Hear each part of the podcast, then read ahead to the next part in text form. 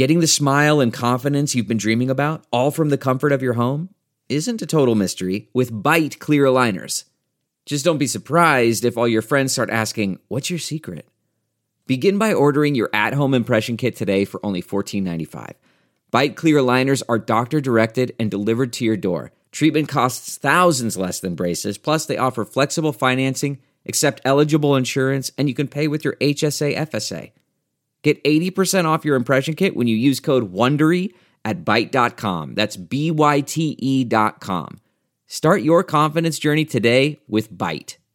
The Angie's list you know and trust is now Angie, and we're so much more than just a list. We still connect you with top local pros and show you ratings and reviews, but now we also let you compare upfront prices on hundreds of projects and book a service instantly. We can even handle the rest of your project from start to finish. So remember, Angie's list is now Angie, and we're here to get your job done right. Get started at Angie.com. That's A N G I, or download the app today.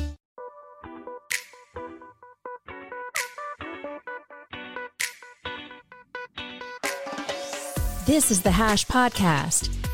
Stay informed with the latest on Bitcoin, ETH, the metaverse, Web3, and more with stories that matter to the crypto world. All on the Hash for your ears. You're listening to the Coindesk Podcast Network.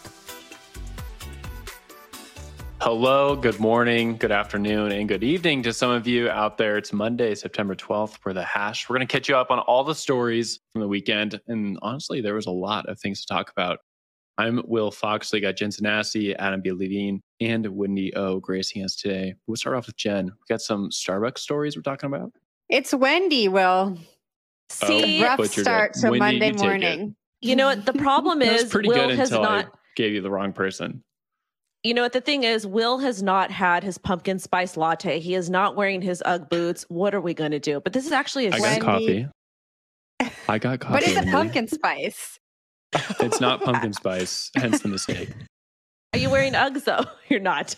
No, I'm not wearing Uggs. All Ship them to right, let's get straight into this story because I am not a big Starbucks fan, but I actually might start buying Starbucks for this program. But Star- Starbucks to offer NFT based loyalty program alongside Polygon. I am a big Matic holder, a big Matic fanatic, so this is outstanding for me. Basically, Starbucks is going to launch an NFT based loyalty program with the blockchain on Polygon to create an accessible Web3 community that enables you new ways to engage and all of those fun things. It's going to be called Starbucks Odyssey, and you can earn and buy digital stamps in the form of NFTs that offer benefits and immersive experience. And basically, it's just an extension of what they currently have. And I'm just very excited for it. I think this is really going to help bridge the gap when it comes to Web3, and we're going to really get mass adoption this next bull run. And I've been screaming to focus on NFTs for the next bull run. Will, you have your hand up. Please talk to us. Yeah, I should really just give this story to Jen because she's going to be super positive about it. So I need to jump in and be really negative just to balance things out beforehand. Why do you need a blockchain for this? You don't. This is about decentralization, right? Blockchain should be decentralized. You should have assets on top of it that no one can control and anyone can use. Starbucks is using this for its own centralized platform and project and program to make more money. Why do they need a blockchain for this? I don't get it. Starbucks has a very interesting fintech arm of its entire business, right? That little Starbucks card or the app that you use on your phone basically operates as a bank. They have a lot of money under management that a lot of people don't know about, and they make good money on top of that just by having refinancing from all the money that people load into their Starbucks cards just so you can get your latte on Monday morning. But this project is a little bit different, right? It's supposed to be on top of a blockchain, get your NFT, get your little badge, maybe get some access to that, you know, latte in the fall that you want with your UGG boots. I don't get the decentralized part. Why not just roll it up into the app and keep it keep it all together, right? I don't get the whole point of it. I want to give it to Jen, but Wendy, I saw your hand go up. Go for it, Wendy, and I'll take it. Okay. So I think it's just an extension of the current program they have, and they're probably just going to integrate NFTs into this because everybody wants to have an NFT. If you are a diehard Starbucks fan and you can get an NFT that shows that you purchased 1,000 pumpkin spice lattes, why not? I think it's fun. I think it's interactive. But you can do that People on like like If an you it. app. have Why an do you NFT need a that says blockchain you've for it? purchased 1,000 pumpkin spice lattes, I'm sorry to say, but you are basic. I'm sorry. A thousand Just of them? saying. Come on. Just, I, I'm just, Come I'm just throwing out a number. just throwing out a number. Go ahead, Jen. okay. Okay, Will, I think you're right. I mean, why do you need decentralization for this? But but but I think we're far away from achieving real decentralization, right? And so for for brands to eventually get to that point where they're achieving decentralization in some way shape or form that maybe we can't imagine right now, I think this is the right next step. I don't know that Starbucks customers are out there begging for NFTs, but I think that this program is kind of cool and and the right next step for their loyalty program. And so, Will, I was going to mention the fact that Starbucks operates as a bank. Also, they have more than two billion dollars worth of cash that people just load onto their cards, forget about spend, and and whatever. I pulled a quote from Starbucks' CMO, whose name is Brady Brewer, which I thought was great. Um, your last name is Brewer, and you're the CMO wow. at Starbucks. Nice. He said it happens to be built on blockchain and Web3 technologies, but the customer, to be honest, may very well not even know that's what they're doing is interacting with blockchain technology. It's just an enabler. So they don't plan on advertising this as NFTs. They don't plan on talking too much about blockchain, but I think their long term vision is right. And I have an idea for their NFT project. So they said they're going to partner with artists and there's going to be internal people at Starbucks who work on the art for some of these NFTs. I think that they should work with artists from the countries where they source their coffee beans from. I think that some of the proceeds from that should go back to the artists so they can empower those communities. And I think that will really help get some of their customers on board because they're going to feel like they're doing good. Starbucks, if you need a marketing consultant, please call me. Adam, what do you got? This is a great conversation so far. I think that when we're talking about this stuff, like there's the specifics of the program, and then there's sort of kind of the broad moment that we're in right now. NFTs over the last number of years have become, have gone from being something that was super niche. We used to call them collectible tokens or digital collectibles to now being something that is pretty mainstream. And I think that this is just kind of another sign that we are continuing to walk down that path.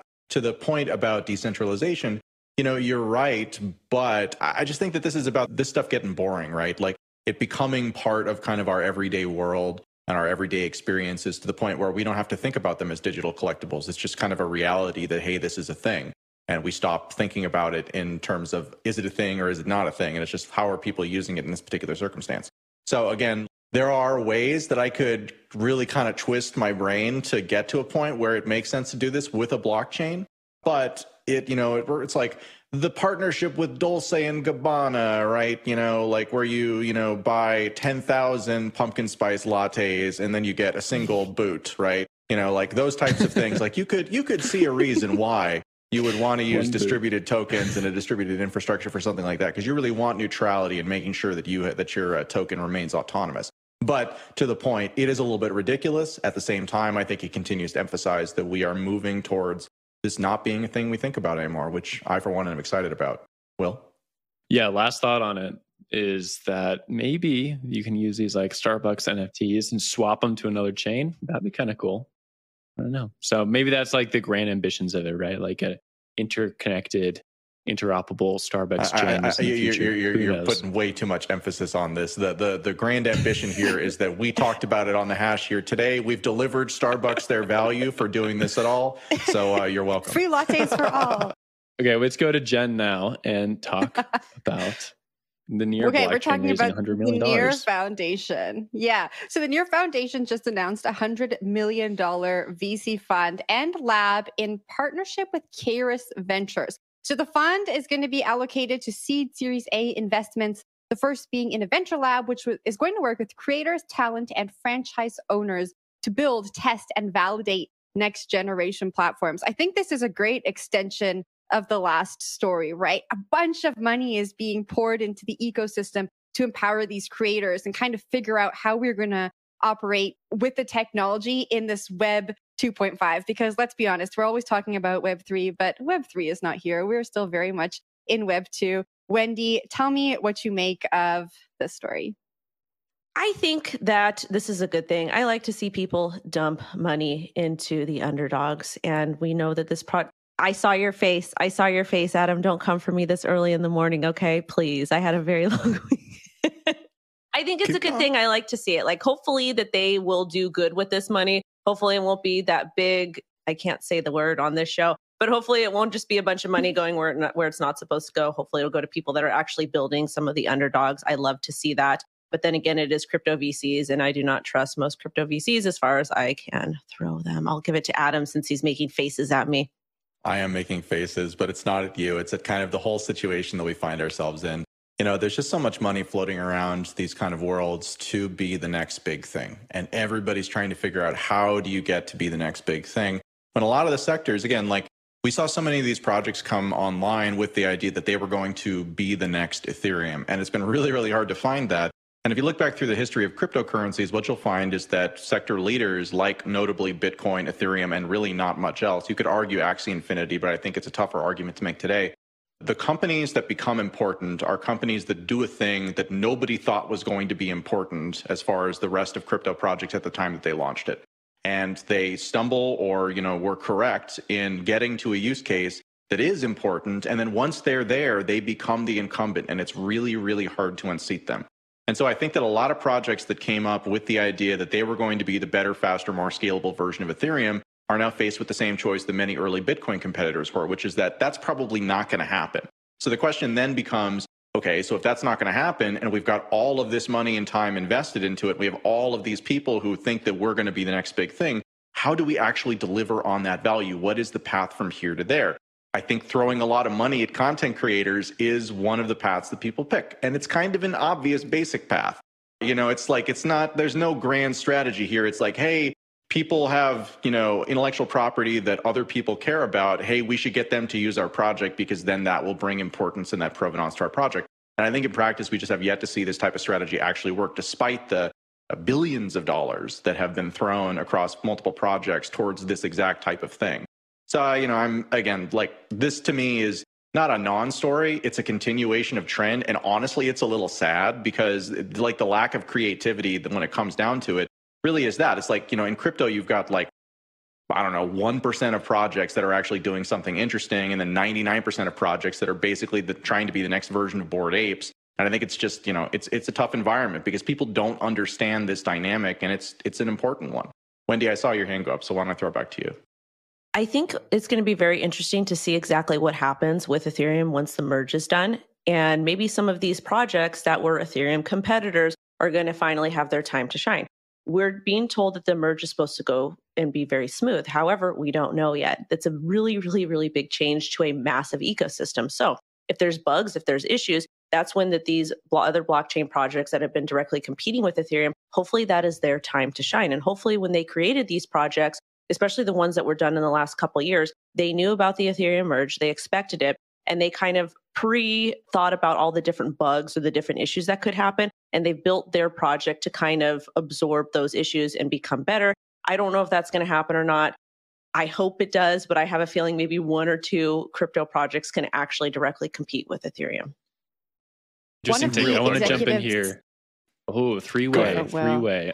I get to jump in because you guys both already talked already on this subject. So it's my turn.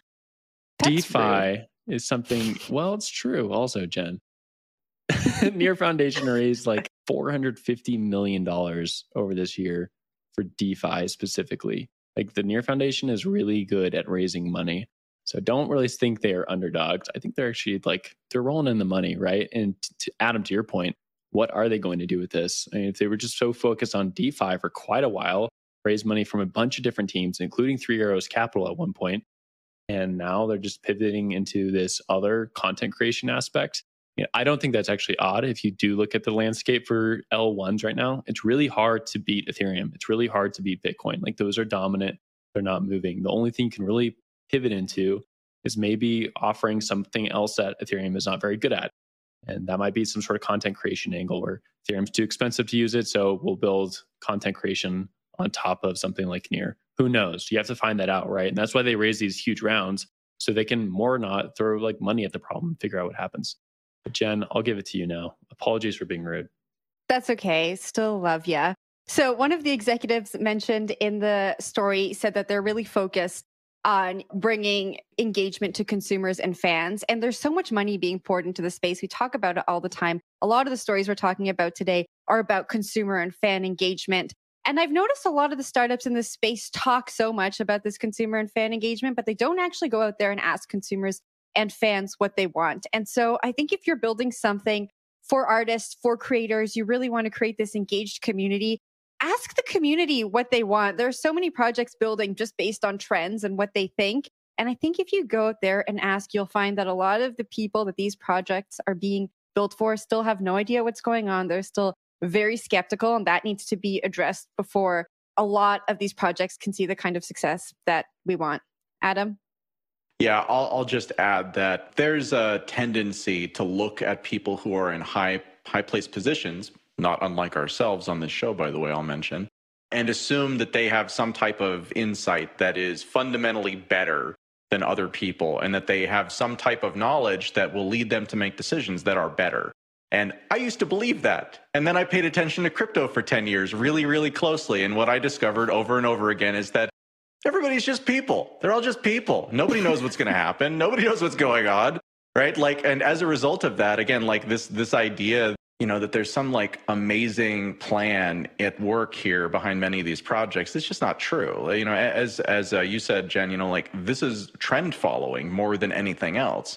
And because, and like, by the time something becomes a trend, that's the point at which the opportunity to take advantage of that trend from a business sense is typically already gone. So again, like we're we're getting, you know, these signals from the market, you know, 6 months a year after because people who are building stuff that doesn't make sense at the time but then takes off, that's kind of where really all of the intelligence is. And that's why it's so good that there are so many projects out there even with this dynamic which is somewhat irritating is that we don't know what's going to happen. And so the game really is for people to make their best guess. And then the projects that are the most right and kind of the bravest about doing it, they're the ones that tend to win. But it's a lot of losers for every winner out there. So again, it's something worth being careful about. Wendy, I think we're almost done, but I'll throw to you for a last word.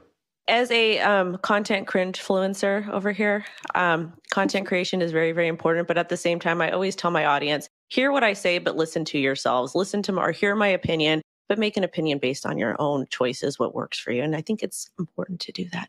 And I'm done.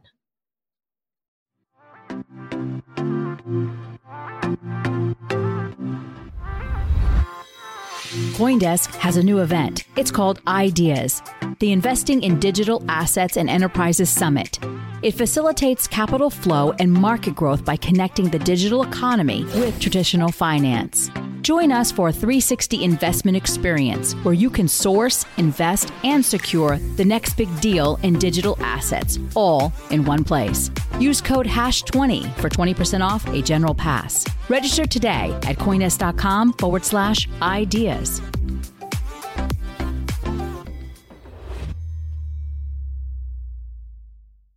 Let's talk about a new report coming out from the White House following executive order from the Biden administration last March to investigate different aspects of cryptocurrency from a bunch of the federal agencies. The first one we have on deck is actually about mining. So, of course, we're going to get a lot of these over the next few weeks. There should be about 12 government agencies giving out their opinions on many different parts of cryptocurrency. The first one we have is on mining. This report has a lot of nuance to it. And I think we see that in the writing, the authors that they talked with, the people they investigated, just to get bigger approach or a bigger understanding of what is going on with crypto mining, which really has moved to the United States pretty aggressively after China banned the practice back in 2021. The report sort of falls on both sides depending on who you are. Some people thought this was a big win for anti crypto people who are against Bitcoin mining or really railing against energy usage. And then there's a lot of Bitcoin miners out there who are pretty impressed by the research that went into this, that the in-depth studies on things such as methane and gas flaring uh, and how Bitcoin mining can be used to stabilize grids. So I'm going to throw this one over to you, Adam, to get your take on it. Uh, I, I like the fact that for once we have a study that both people are claiming a victory for, because to me that seems like it was actually has a attempt at credible neutrality. I mean, I'll, play the uh, the old libertarian here, which is again we're talking about a report from a government that is fundamentally threatened by the mere existence of an alternative to its unipolar, you know, currency system that we've been living under for our entire lives. And they're talking about this not in the context of that, they're talking about in the context of its environmental impact. The environmental impact, of course, for Bitcoin is viewed very literally, right? It's how much energy is actually being consumed. And that's then compared against other types of systems that are out there where only a small portion of the energy usage is actually taken into account.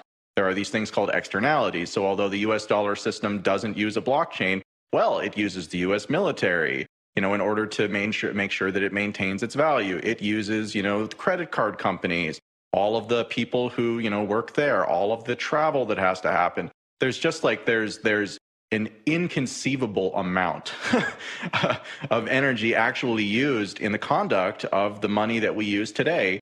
And that's not the conversation here. The conversation here is compared to our goals for certain types of, you know, like climate change reduction metrics, which are themselves very, very dubious in the way that they're put together and the predictions that they're then used to generate. That's being used as sort of the, the particular stick in this report to whack the thing.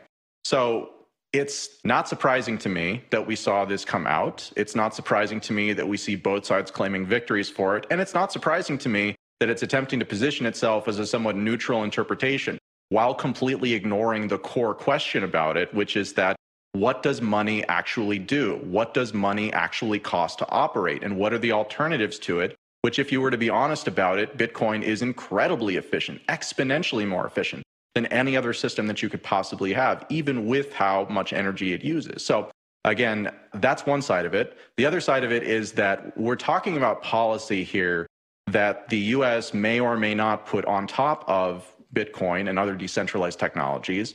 But these are not national technologies. These do not operate in a national fashion. And to the extent that there are climate change goals that you can achieve by these things, well, all you're going to do is push the usage that we're talking about here to places that have even less regulation. Uh, oh no. Uh, we lost we Adam. Lost Adam. Too much power going on, guys. Anymore. Blame it on Bitcoin. Bitcoin does not fix it. he, he said too much on the report. He got shut down. Too bad. Okay, I'll give my take on this story because it is pretty interesting. But I work for a mining company, so a disclosure there. Definitely have uh, some opinions on the subject. I do think that this report did a good job in terms of credible neutrality for a few reasons. One, they talked to a diverse group of stakeholders in the industry, people who have been studying it for years, people who are very against the industry. They also talked to a lot of CEOs, they talked to a lot of operators out there. So they did a good job of getting a wide spread of people who are operating in the Bitcoin mining space, which is always a good look. And I also saw that didn't come to necessarily a lot of conclusions. There was a few things out there that definitely made it onto Twitter such as the US government might have to go after Bitcoin mining and shut down Bitcoin mining, and Congress might have to make some decisions on it.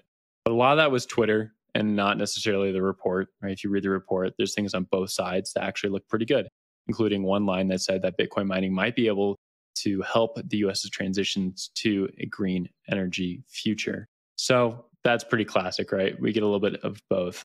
I do think that we're going to see more of these conversations pop up as all these other reports come out. Again, this was the first of many reports. We're going to see probably nine or 10 reports in the future. Uh, Wendy, I'm going to throw it over to you. I do not trust the US government.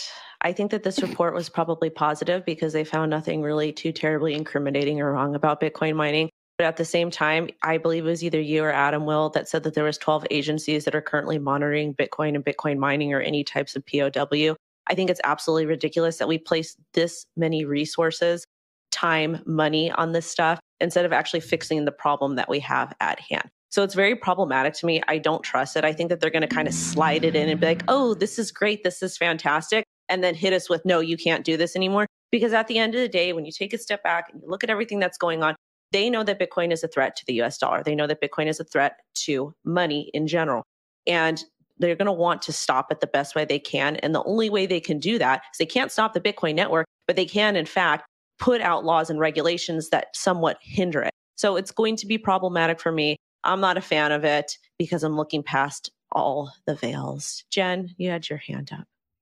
Yeah, I just wanted to riff a little bit on what Adam was saying. I think the I didn't read the whole report, but it seemed very narrowly focused and didn't kind of focus on a lot of the overarching things that Bitcoin mining could potentially affect, like job creation, economic development. And these are the conversations I think we need to have to make all of this research something that's tangible. If we're so narrowly focused, we're having the same conversation over and over and over again. Here's what's good, here's what's bad. But how does it relate to the world that we're living in? How does it potentially make it better? And how does it potentially make it worse? And I really look forward to seeing something like that come out of one of these reports. But I really am not very optimistic about it. Wow. I mean, these are the conversations we were having before. Yeah, I'm bringing the emotions. These are the conversations we were having before the executive order. And so I would really love to see these findings be applied to the real world so we can have some tangible results. But Will, what do you think? Yeah, last on this before we go to Adam's story. Wendy, to the point you're bringing up, there's supposed to be about 12 or so of these federally motivated research reports are coming out. This follows up on a Biden administration executive order from March to investigate all aspects of crypto. So it's not going to just be Bitcoin mining, though I do expect Bitcoin mining to be a focal point because of its place with the United States energy grids. And who's not talking about energy right now? Adam, let's go to your story though. Talk a little bit about football. Yeah, indeed. Uh, they got me, but I'm back. so, for our last story for today, let's have a little bit of fun. Control, please roll the sports ball intro. Sports Desk. Okay, sports, I'm told, are a pretty big deal, and crypto fantasy versions of them, although not particularly new, seem poised to finally hit the mainstream. After NBA Top Shot started tokenizing highlights from real matches at the start of the NFT boom, with collection as the only game, it was only a matter of time before we saw projects take those moments, and from other projects as well, of course, and build games around them. Well, fast forward a few years, and we have seen exactly that. And with the football season kicking off, there's some attention focused in on that area. Fantasy sports, the non tokenized kind even, have become an enormous business, valued by some metrics at $22 billion per year. But is it really about the game, or is it just another way to gamble? And where do tokens actually come into this? And eh, what, what is fantasy sports, anyways? I have no idea. This is so not my thing. There's a lot to dig into here. Wendy, what do you think? Okay, so first off, I ha- kind of have post traumatic stress from football season. And um, yeah, but I know that football season is a big thing. People love football, people love fantasy football. So just as long as crypto gets to be involved in it and we can kind of keep track of all these fantasy football plays on the blockchain so you can make sure that you get your $100 or whatever you bet against somebody, I think that's awesome. So rah rah football on the blockchain or something. I don't Okay, I'll pick this story up. And I have a confession. This story really made me check my oh. biases on why I like NFTs and crypto because I thought about this and I was like, this story is so cool. I love the fact that they're like integrating crypto, What? fantasy. And I was like, wait, I've been calling all these things stupid for so long because it doesn't make sense that crypto's involved with it just because I didn't like the other thing. And I sort of had an existential crisis for a little bit this morning when I was reading this story. so I just wanted to air that confession because there's so many projects out there I've called stupid. And it's probably just, it's a me thing, guys. I'm sorry for that. But I'll go to the story itself and talk about it a bit. I think that there's a lot of projects out here that are going to boom. And Adam, you talked about this on the first segment, right? There's a lot of projects that are sort of just getting on their feet and they might go somewhere, they might not, but it's important to be there first and to have this sort of crypto angle, whatever that means to you and to your project as a part of fantasy football is going to be a big deal. Fantasy football is huge. Just as Jeff Wilser put in this awesome story back in the early 90s, fantasy football is nothing. You'd have to do it by pen and paper. You have to tabulate everything yourself. You know, 20, 30 years later, it is now a huge industry worth billions of dollars. So I think crypto could really fit into this well if they do it correctly. Jen, I'll throw it to you for your take. Yeah, fantasy sports are wild. And I just want to say, Will, you really came full circle from the beginning of the show with that Starbucks story. now you've had a come to Jesus moment. Will is on Starbucks board is with still NFTs. stupid. Okay, they're just. I I think earlier this week, or sorry, it's Monday, last week, Sorare announced that they were going to launch fantasy NBA teams and you'd be able to get, you know, NFTs of each of the players and put them together to make teams. And when I think about how fantasy sports works, you know, NFTs and DAOs and the organization of communities really does make sense, just like you were saying, Will. And so I think if the technology can help people organize themselves better around these teams that they want to create and contribute to this industry that I absolutely have no understanding of, then we should let the technology do that. We talk about these communities so often, and fantasy sports is just another community that has really, really passionate people who want to take part in it. Will? That being said, you gotta stay on the edge though, right? Okay, like this NFT thing with Starbucks. It's just like I got an NFT because I bought five coffees last week. Like that's not a great thing. That's just like a reminder you don't have self control. I don't understand why you have a, like a connection between these two things. the crypto and the fantasy football, that makes sense. And there's some other projects out there that make sense. I don't buy it all though. Uh, Wendy, I'll give it back to you. I just bought a sappy seal last week, and the community is so adorable, and they're just so adorable, and I love my sappy seal. That's all. we need to we get should a have like of that for you NFT show and it. tell on the show. We, We can should. talk about Mhm. why. Why? Here's this thing and why. Why I spent money on this? Why? Why? It Why? can be like a, Right? the new segment, NFT show and tell. Okay, let's wrap it up there. That was fun. Good to see you guys, all three of you. Beginning of a new week, more stories to come on the hash. If you enjoyed listening to this on TV, I think you'll like the podcast also. Be sure to check out more podcasts on the Coindesk Podcast Network. See you guys all later. Bye. You've been listening to The Hash on the Coindesk Podcast Network. We would like to hear from you, so if you have any questions or comments, please reach out to us at podcasts at coindesk.com, subject line The Hash, or leave us a review on your favorite podcast player. Thanks for listening.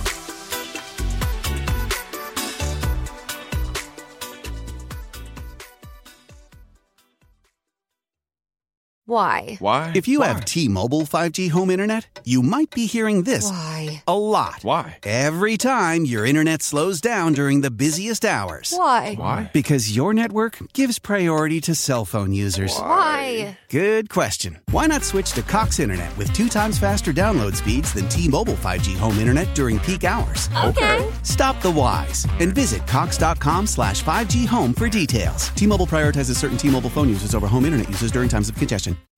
You know how to book flights and hotels. All you're missing is a tool to plan the travel experiences you'll have once you arrive. That's why you need Viator. Book guided tours, activities, excursions, and more in one place to make your trip truly unforgettable. Viator has over 300,000 travel experiences to choose from. Everything from simple tours to extreme adventures and all the niche, interesting stuff in between. So you can plan something that everyone you're traveling with will enjoy. Real traveler reviews give the inside scoop from people who've already been on the experiences you're considering. So you can plan with confidence. Free cancellation helps you plan for the unexpected. And 24 7 customer support means you can travel worry free. Download the Viator app now and use code Viator10 for 10% off your first booking in the app. Find travel experiences for you. Do more with Viator.